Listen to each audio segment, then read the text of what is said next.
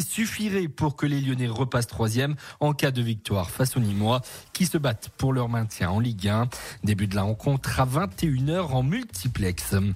Qui sera le coach de l'OL la saison prochaine? Rudy Garcia vit très certainement ces dernières heures entre Rhône et Saône et la direction lyonnaise aurait déjà coché plusieurs noms pour la saison prochaine, comme celui de l'entraîneur de Lille, Christophe Galtier, ou encore celui de la Roma qui partira à la fin de la saison, Paolo Fonseca. Selon un média portugais, le coach serait même en négociation avec l'OL.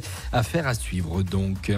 On termine par le tweet de la semaine, on l'évoquait un peu plus tôt. Monaco affronte Rennes dimanche soir. Le stade rennais est entraîné par l'ancien coach de l'OL Bruno Genesio.